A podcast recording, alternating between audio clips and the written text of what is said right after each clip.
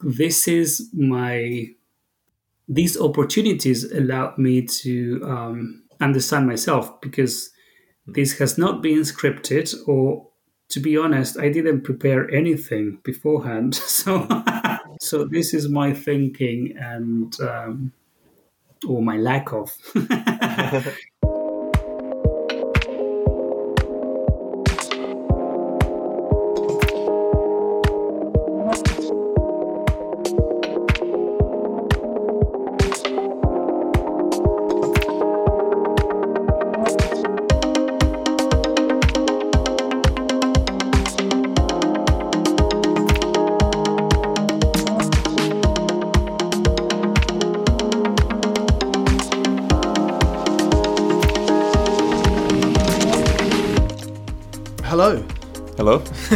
and welcome to uh, well, welcome to CLIL Voices. This is a new podcast, and this is episode one.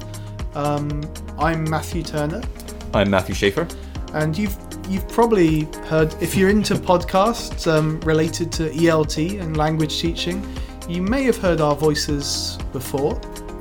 Uh, that's right. We're both, well, we're two of the three um, co hosts of the TEFLology podcast. Yep, that's right. Yeah, so we've we've we've been doing podcasting for a number of years, um, but this is a new project for us um, called CLIL Voices. Yep. um, and it's it's very different to our, our kind of our current uh, our other other podcast. Um, but yeah, Matt, what what what what is CLIL Voices? Um, yes. Well, so CLIL Voices is, it's, I think you came up with the name. I think it's a good name. Did I? Yep. Okay. Um, and so basically, um, the well, it's connected to a website, also called CLIL Voices. And so some of the content on the website is audio, uh, such as you're hearing now, and some of it there will also be written content. Um, but basically, I think the idea is to get sort of as diverse a range of perspectives and voices on CLIL as possible. Um, so, um, as with this current episode, um, we will talk to sort of experts in the field of CLIL, um, but we'll also be talking to people who maybe haven't done a lot of research in CLIL, um, but teach CLIL and have a lot of experience with teaching CLIL, um, and even sort of looking into the area of, of uh, sort of having language teachers engage with content teachers. Yeah, yeah. Yep. I think it was felt that because we we're both really into podcasts, into interviews, dialogue, and I think it was felt that maybe CLIL is a good kind of area to have have these conversations because yeah, we've got uh, teachers, we've got content experts, and yeah, the idea with this project, even though I just asked what the project's about, I think the idea is um, that we kind of bring all those voices together, and yeah, like Matt said, we have we have interviews with uh, content experts. We hear voices from the classroom about how teachers are actually teaching their their um, their content classes. Mm-hmm. And yeah, we'll, we'll also have lots of reflections and responses to, to the to the interviews and conversations we put out as well. Yeah. Yeah, so I think the idea is it's, you know, I understandably it'll primarily be uh, targeted at teachers or researchers who are interested in CLIL. Um, but I think, you know, a lot of, well, most language teachers these days will include some kind of content in their course. Yeah, Um, so hopefully yeah, a lot of yeah. what we talk about um, will be relevant to, to anyone in language education. Yeah, and certainly from my perspective, that's that's very much where I'm coming at this from. I work in the tourism faculty, Mhm. and yeah, one of my ongoing kind of concerns, uh, concerns, things that I think about is how to incorporate uh, tourism, genuine tourism content. Mhm. Like, uh, I'm kind of lost for a, a better word. Right. there. But just going beyond like the tourism free LT course book. like robust i guess like robust research informed Mm. like tourism knowledge how to Mhm. incorporate that into my um my teaching i guess yeah Mhm. so um i'm coming at it from that perspective matt you've got more of a kind of a CLIL background with your work i guess I guess yeah. That one of the courses courses I teach is you know explicitly um, labeled a CLIL course, um, and it's it's it's at a, a university, and so the, the type of CLIL that it is is, um, uh, I guess it's soft CLIL technically, Mm. um, because it, it's still um, I think the students still think of it as a language course. Um, but I think the teachers maybe think of it more as a content course. We're, we're allowed to choose what content we want to teach. Um, I think that becomes um, sort of the, the focus for us uh, when we're teaching that course. yeah yeah and um yeah CLIL continues to confuse me as well as to what it is, what it isn't, soft and hard. Yeah. So I'm, I'm hoping through this podcast we can kind of unravel what CLIL is a little bit more through through a dialogic approach. Mm, I think yep. as well, and we'll we'll be the main hosts, but you know there'll be other episodes where there'll be other voices, other other people, other contributors as Mhm. well. Yep. But for this first episode, uh, Matt, you spoke to uh, Professor Dario Banegas. Yes, that's right. Um, so Dario is, um, I, I suppose, if you if you sort of do read about CLIL and that kind of thing, it's it's is a name that will have come up. Um, he's at the University of Edinburgh con- currently.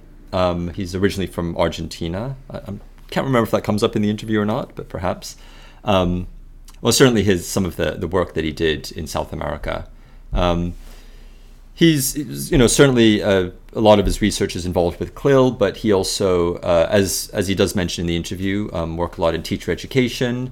Um, he's also interested in action research, and I think increasingly in the area of inclusive language education. Yeah, yeah, that's right. Yeah. Um, but certainly for this interview, the focus was on CLIL.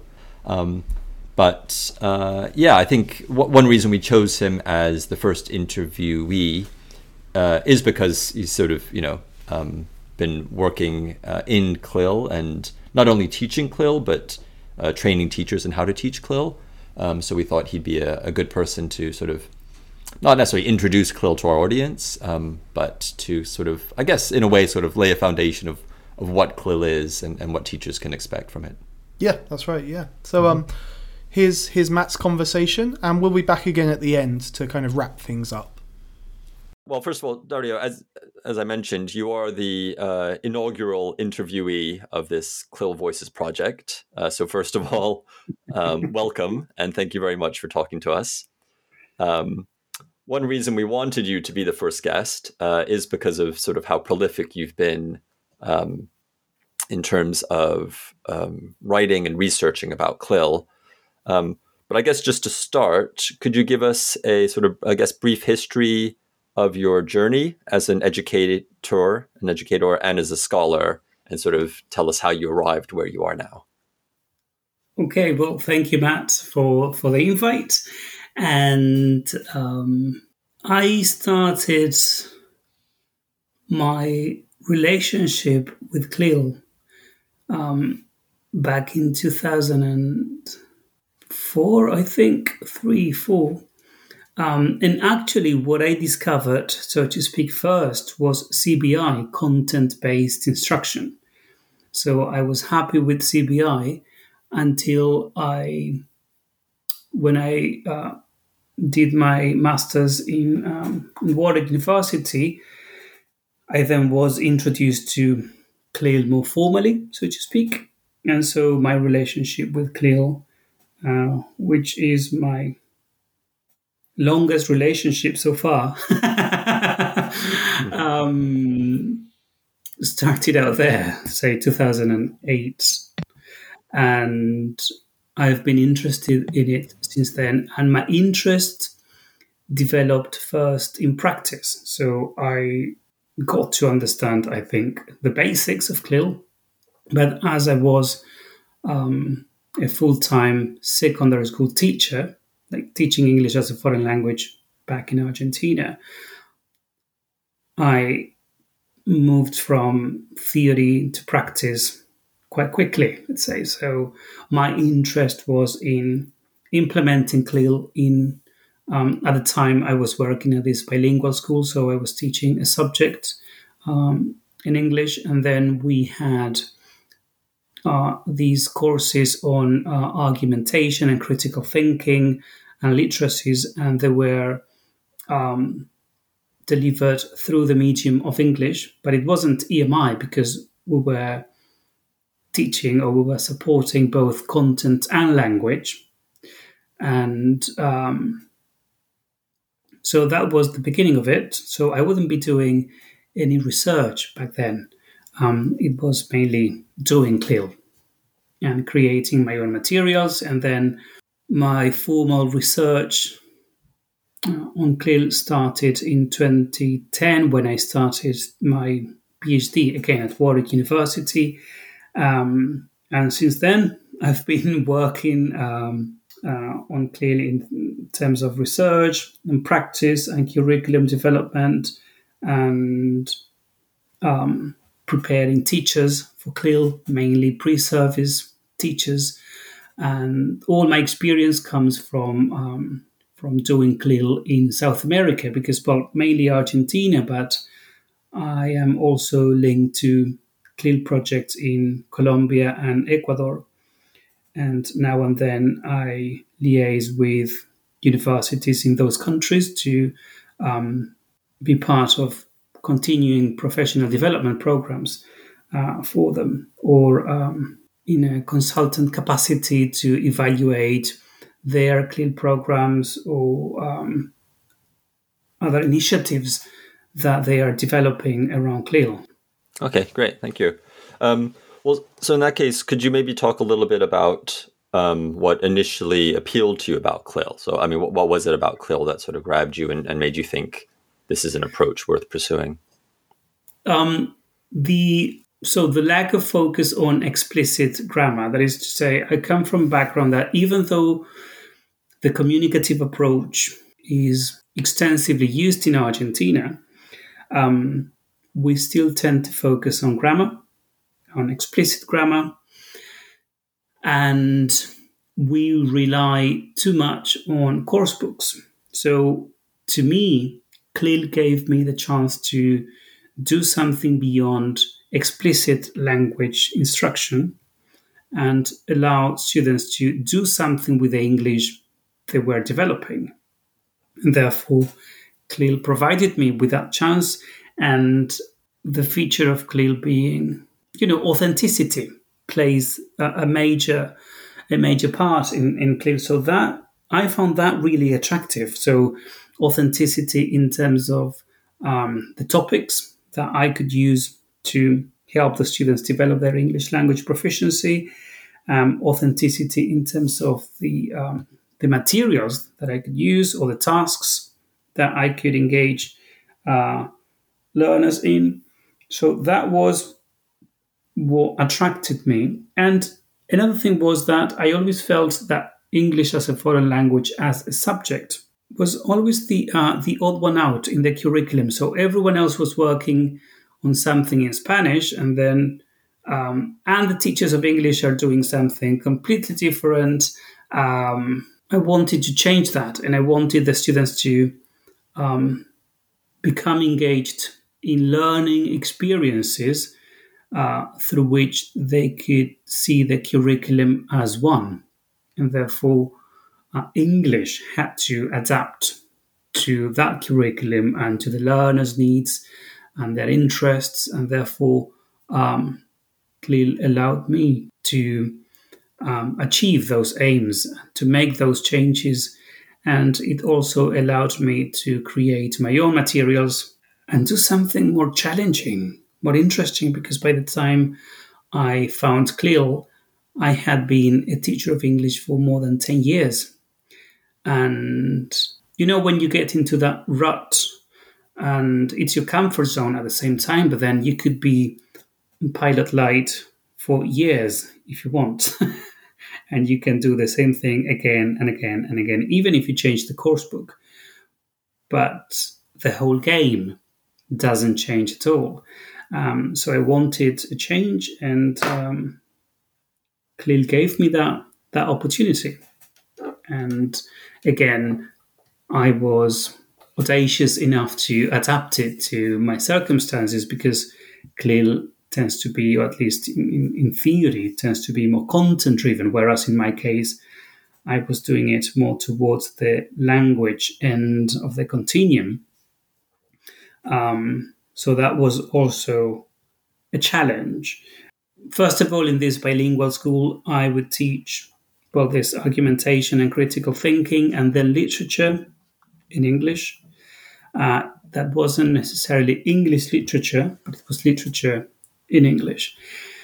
So that was me doing CLIL more from a content um, driven perspective. And then in um, state secondary schools in Argentina, well, in Patagonia, basically, I move towards the language end. So I would be still teaching English, but the topics that would sort of become the context of uh, our language aims um, came from like geography or history, chemistry, or the arts.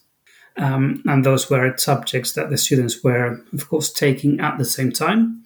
Um, so we would work when we could.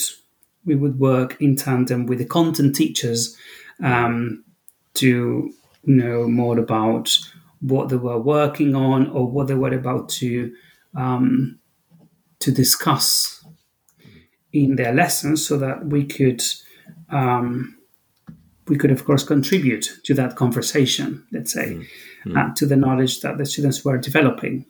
Um, so that was what we did, and I say we because then I would always be working with my colleagues. Um, we were always doing some kind of action research um, or practitioner inquiry so that we could understand and systematically understand whether this was beneficial to the students. Of course, it was a lot of work because we had to start from scratch, um, but it was worth it. So yes, so we did that for a good number of years, and um, it was it was fun. mm. It was fun. Right. Mm. Um, and so then it sounds, and then you moved into sort of teacher training and and yes, training teachers how to how to teach CLIL, mm-hmm. basically. Is that right? Um, did you did you meet any resistance from the teachers that you were training um, to CLIL? Yes and no. So the ones who didn't resist were those teachers who uh, were doing some form of ESP in high school. So to them, CLIL didn't sound that alien because they were still making connections between um, the subjects delivered in English or what the students wanted to do at university with English. So to them, that didn't sound uh, strange at all. We did get resistance from, and again, this is still a bone of contention uh, in CLIL, who felt that CLIL was or would be successful with students whose level of English was already proficient. So something like B1, B2, and, and more. This is something to, to discuss. Um, that if learners have a very kind of low level of English, then that will have a negative impact on the complexity of the content, of how the content is presented, and therefore you run the risk of watering down, damming down the content mm. um, for the sake of matching the mm. learner's uh, mm. language proficiency.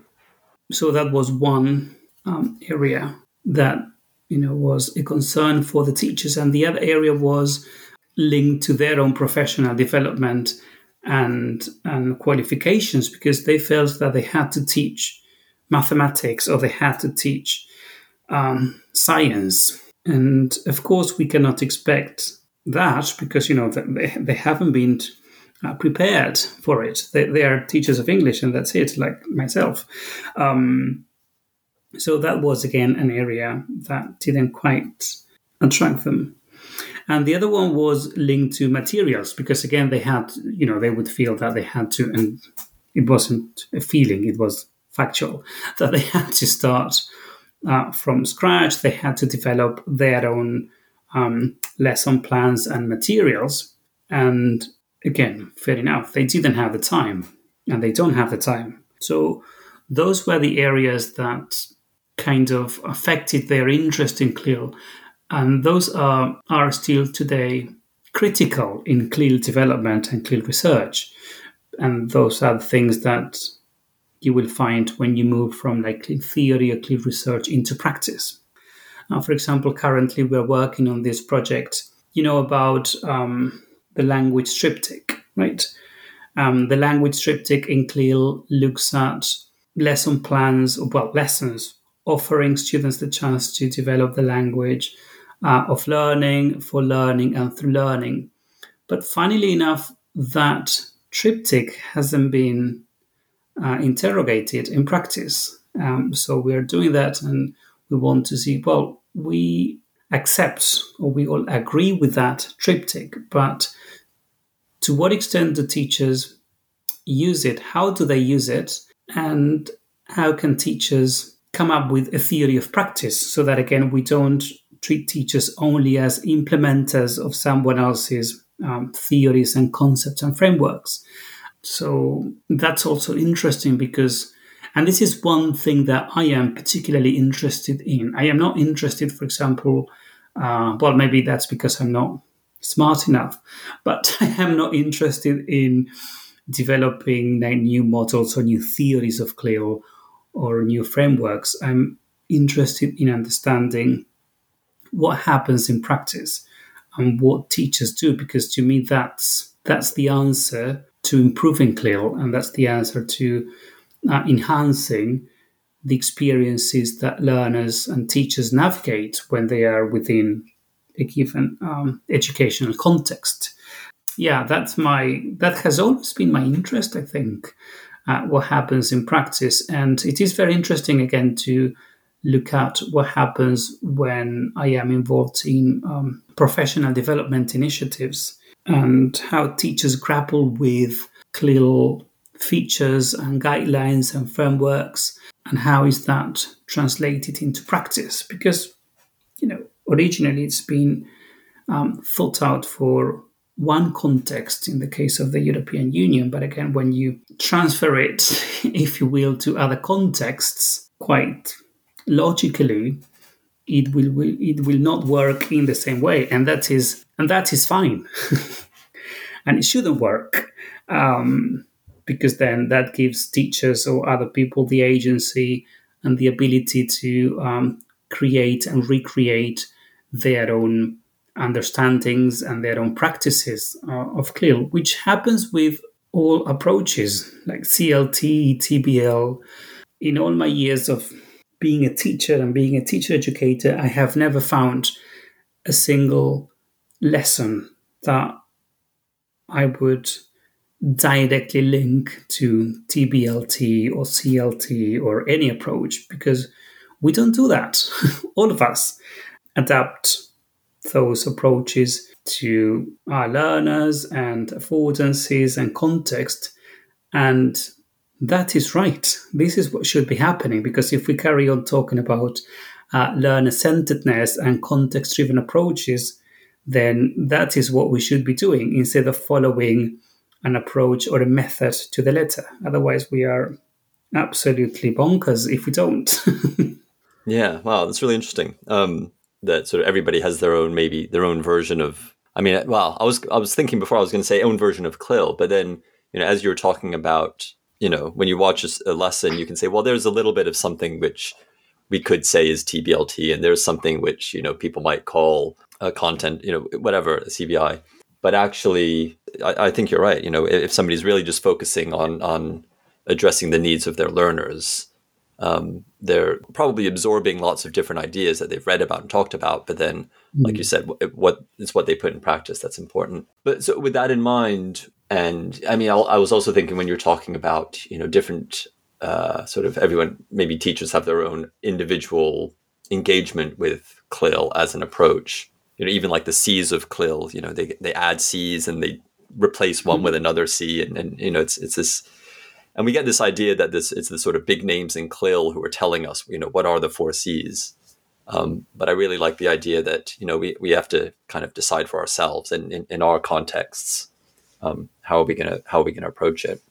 Oh yeah, absolutely, and I think that of course you know this needs to be taken with uh, a pinch of salt with some caution because then someone else might say, but then that's like being too relative on almost anything, right? right? right? and anything um, goes, and yeah, nothing. Goes. Yes, exactly. So, right. and this is one of the criticisms about CLIL sometimes that it mm. is we might be stretching CLIL a bit too much, mm. and then we say, well, it is an umbrella term for all these models. But I guess what's common across. CLIL models is um, the focus on authentic topics that come from the school curriculum. So that, to me, mm. is the main difference, right?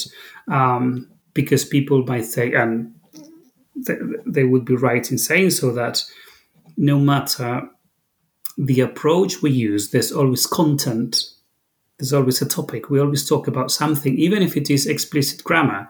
So that's the content of my lesson.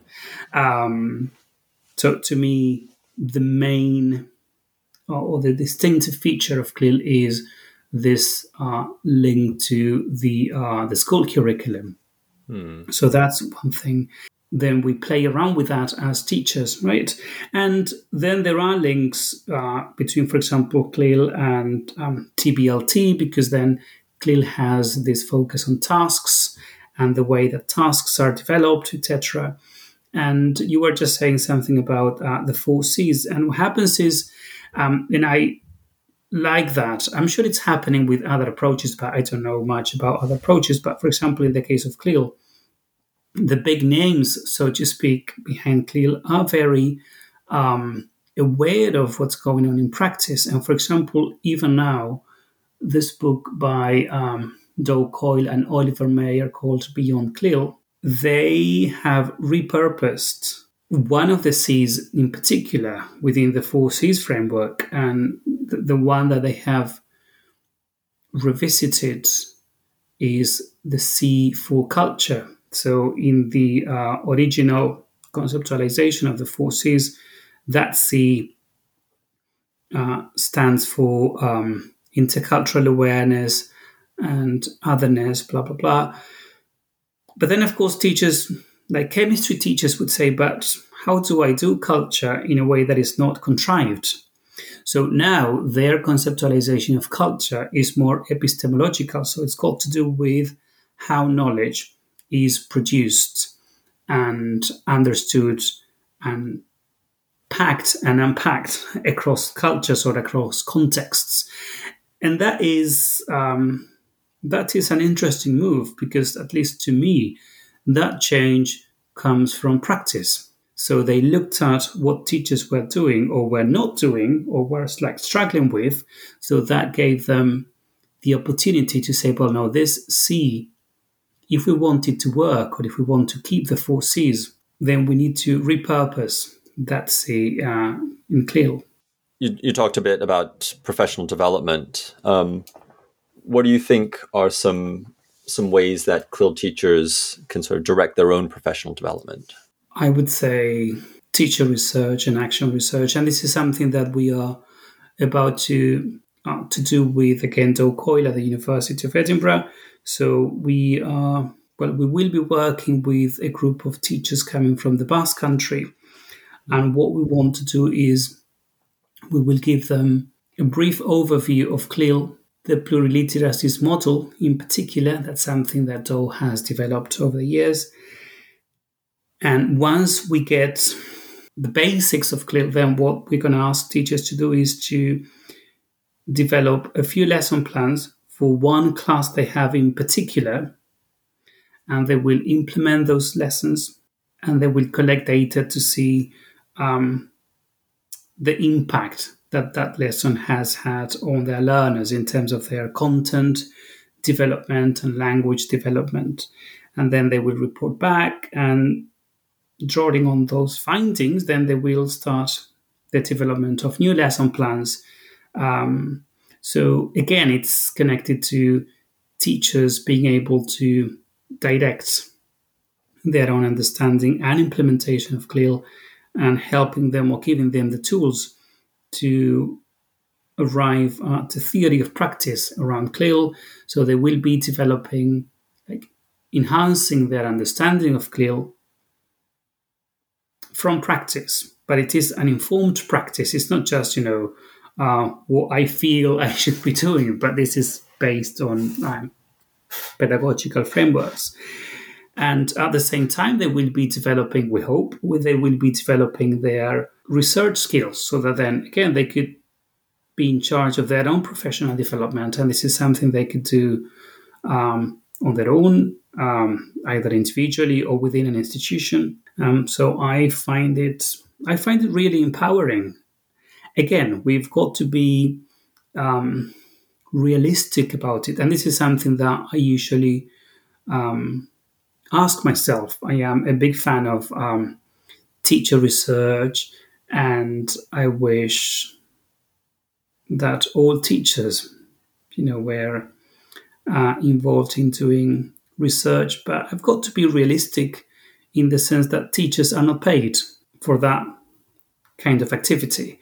And it's very easy for me to say that they should to teach teacher research because I have a job where like 40% of my time is for research. so uh, I am expected to do research, but we cannot expect teachers to do it because, again, um, they would be relying on their own like personal time to do it and their own resources, unless, of course, they are formally supported by their schools. But that's not usually the case. it's quite the opposite. Uh, because they want or they are expected to teach and to deliver like quality teaching. Nevertheless, um, teacher research is a good avenue for developing um, professionally. So, I mean, so you're talking about you know s- support from teachers' institutions. Um, are there any other um, kind of considerations or, or I guess support that you think, uh, in terms of CLIL courses, I, spe- I guess specifically, but may- maybe not exclusively. Um, but sort of what other considerations do you think should be taken at the institutional level? If CLIL becomes a top-down initiative, so this is an institution say, you know, from now on or from the next school year, everyone will be doing CLIL, or some teachers will be doing CLIL, or we will be doing CLIL in some subjects. Then it's got to be something, of course, well planned and resourced, and um, I would encourage institutions to start small. And this is what happens in Europe, anyways. Like sometimes students do one subject. So from the school curriculum, they only do one subject um, following a CLIL approach, or maybe just one term or one unit within the, their syllabus is um, CLIL oriented. Um, but before implementing it, teachers need to be trained, right? So teachers need to be supported, and if institutions were want um, their teachers to work um, to do some kind of co-teaching or work um, in pairs, or this you know this collaboration between content teachers and language teachers, then that needs to be factored in, like costed in mainly. Mm. So again, that's important and we also need to consider like resources for teachers, uh, materials, etc., um, so that then it doesn't become a burden. Of course, this is something that will shake an institution in the sense that you will be not doing what you've been doing for years, and thankfully, there will be no publisher who will come up and say, you know, we've got the right book for you folks. Um, there are books in the market which are clearly oriented, but of course, there will be no publisher, I think, that will um, produce a textbook that directly matches uh, your school curriculum, unless you are in a context where you have one curriculum, just one for a whole country. And even if that were the case, then you would have uh, variations. Um, for different reasons, but mainly for like learners uh, and um, and the context uh, in which you are. So those would be the main considerations. So we would start with teacher development and then the creation, the elaboration of um, a CLIL orientated curriculum so that then it becomes an institutional move that could be sustainable. And I think that's one of the key elements of CLIL implementation sustainability. More often than not, CLIL is implemented from, which is fine, and this is something that I did for a good number and, and um, a good number of years in, in Argentina. It is more of a bottoms up approach. So you do it with your own students, and then you do it with your fellow teachers, but you don't need anyone's blessing, so to speak. Um, but the thing is that if you get tired uh, or if teachers change, then that initiative just dies out. So maybe that shouldn't be a problem, right? But uh, I think if you want to see the changes in the long term, uh, then you do want to make sure that um, it is sustainable, and that that is something that teachers are happy with, and that they find um, empowering, and that they feel that they are being um, supported to do so and to make changes to that CLIL curriculum as it is put into practice. So I have a lot more questions, but I think um, maybe we're getting close to sort of wrapping up time. So just just to finish, um, you mentioned the Beyond CLIL uh, book a little bit earlier. Um, could you maybe talk about any sort of um, hopes or directions um, that you would like to see CLIL develop in in the future? I would like to see CLIL being more context driven. So far, um, let's say European CLIL is the norm. So whether we like it or not, we tend to compare what we do with the CLIL, let's say, um, implemented in the European Union. So I guess that we all need to be more mindful of um, context, and then we need to feel more empowered and we need to feel more autonomous to say, you know, this is the way we do it, and um, deal with it, right? and we do it this way because of X, Y, Z, right? And those have to be, of course, logical um, uh, reasons anchored in in in um, in our understanding of the field of pedagogy um, and so on and so forth. So I would like to see more of that, um, which I guess it's happening, but it's not reported. You know, it's not part of the literature. Um, so we would like to have that. And then the other thing is that perhaps CLIL can help language teaching in general to be less explicit grammar dependent and lean more towards the um, the language awareness uh, side of things to develop teachers and students' understandings of um, understanding of literacies of uh, genres. um, so there will be more of that, and there will be opportunities, I suppose, to help learners reflect on languages, reflect on language and languages, regardless of the language um, we teach. I've had cases uh, of like students and teachers who, through CLIL, have developed a more nuanced understanding of their own language, of their L1. So, how they um, become more aware of um, for example, sociolinguistics or um, sociolinguistic aspects of, uh, of language and dialects and varieties of English or like Spanish or academic literacies. Um, so that is something that might start off with CLIL, but can, I suppose, like you know, penetrate the curriculum and be something that could help us educators um, be more aware of. So I think that, and that is something that again, Coyle and Meyer um, discuss when they put forward their pluriliteracies uh, model, because then the focus is on the literacies that you find in the curriculum. So not just when you do CLIL, but when you do any kind of, um, or when you create any kind of um, teaching or learning situation. Okay, that's great. I think that's a, a nice place to, to end. Uh, so thank you again, Dario, for being our, our first guest uh, on CLIL Voices. Um, I'm, I'm, sure it'll be a, a, really interesting listen for, for our hopefully growing body of listeners. well, no, thank you very much. I, um, you know, what I enjoy is that these opportunities allow me to um, understand myself because this has not been scripted or to be honest, I didn't prepare anything beforehand. So. Okay, well, yeah, that was a really nice uh, conversation, Matt, with uh, Dario there, and yeah, I, I, enjoyed listening to that. Yeah, great. It was it was uh, it was uh, nice as usual to talk to Dario. Um, yeah. Do you have any any thoughts or reflections on uh, on what we were talking about?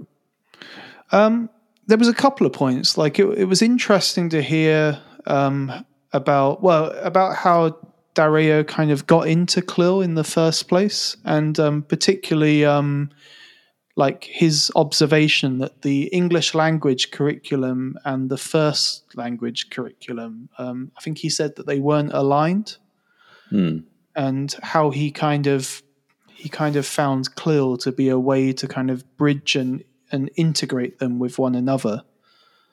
Um, yeah, it was it was nice to hear about that.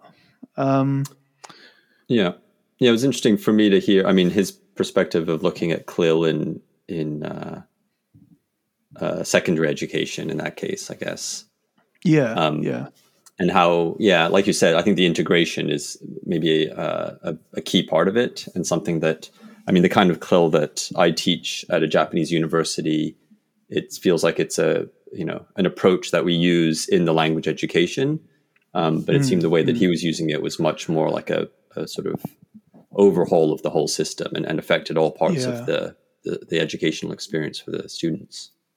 yeah, definitely. Yeah, I mean, he was kind of going beyond like my kind of understanding of of CLIL being kind of very language focused. He was he was I think he mentioned plu- pluriliteracies hmm. at one point and how CLIL kind of contributes to the development of literacy in general. So it's kind of a much more kind of encompassing um, um, thing. Yeah, yeah. Again, I think it's it's a really interesting uh, thing to think about. Um, yeah, uh, again, I guess just as, as language teachers, you know, we, we think of CLIL from the language side and, and just as a way for you know to get students to practice using the language. Um, but if we view it as a way that you know it's just pa- another part of the student's education and it does link to all the other subjects that they're learning.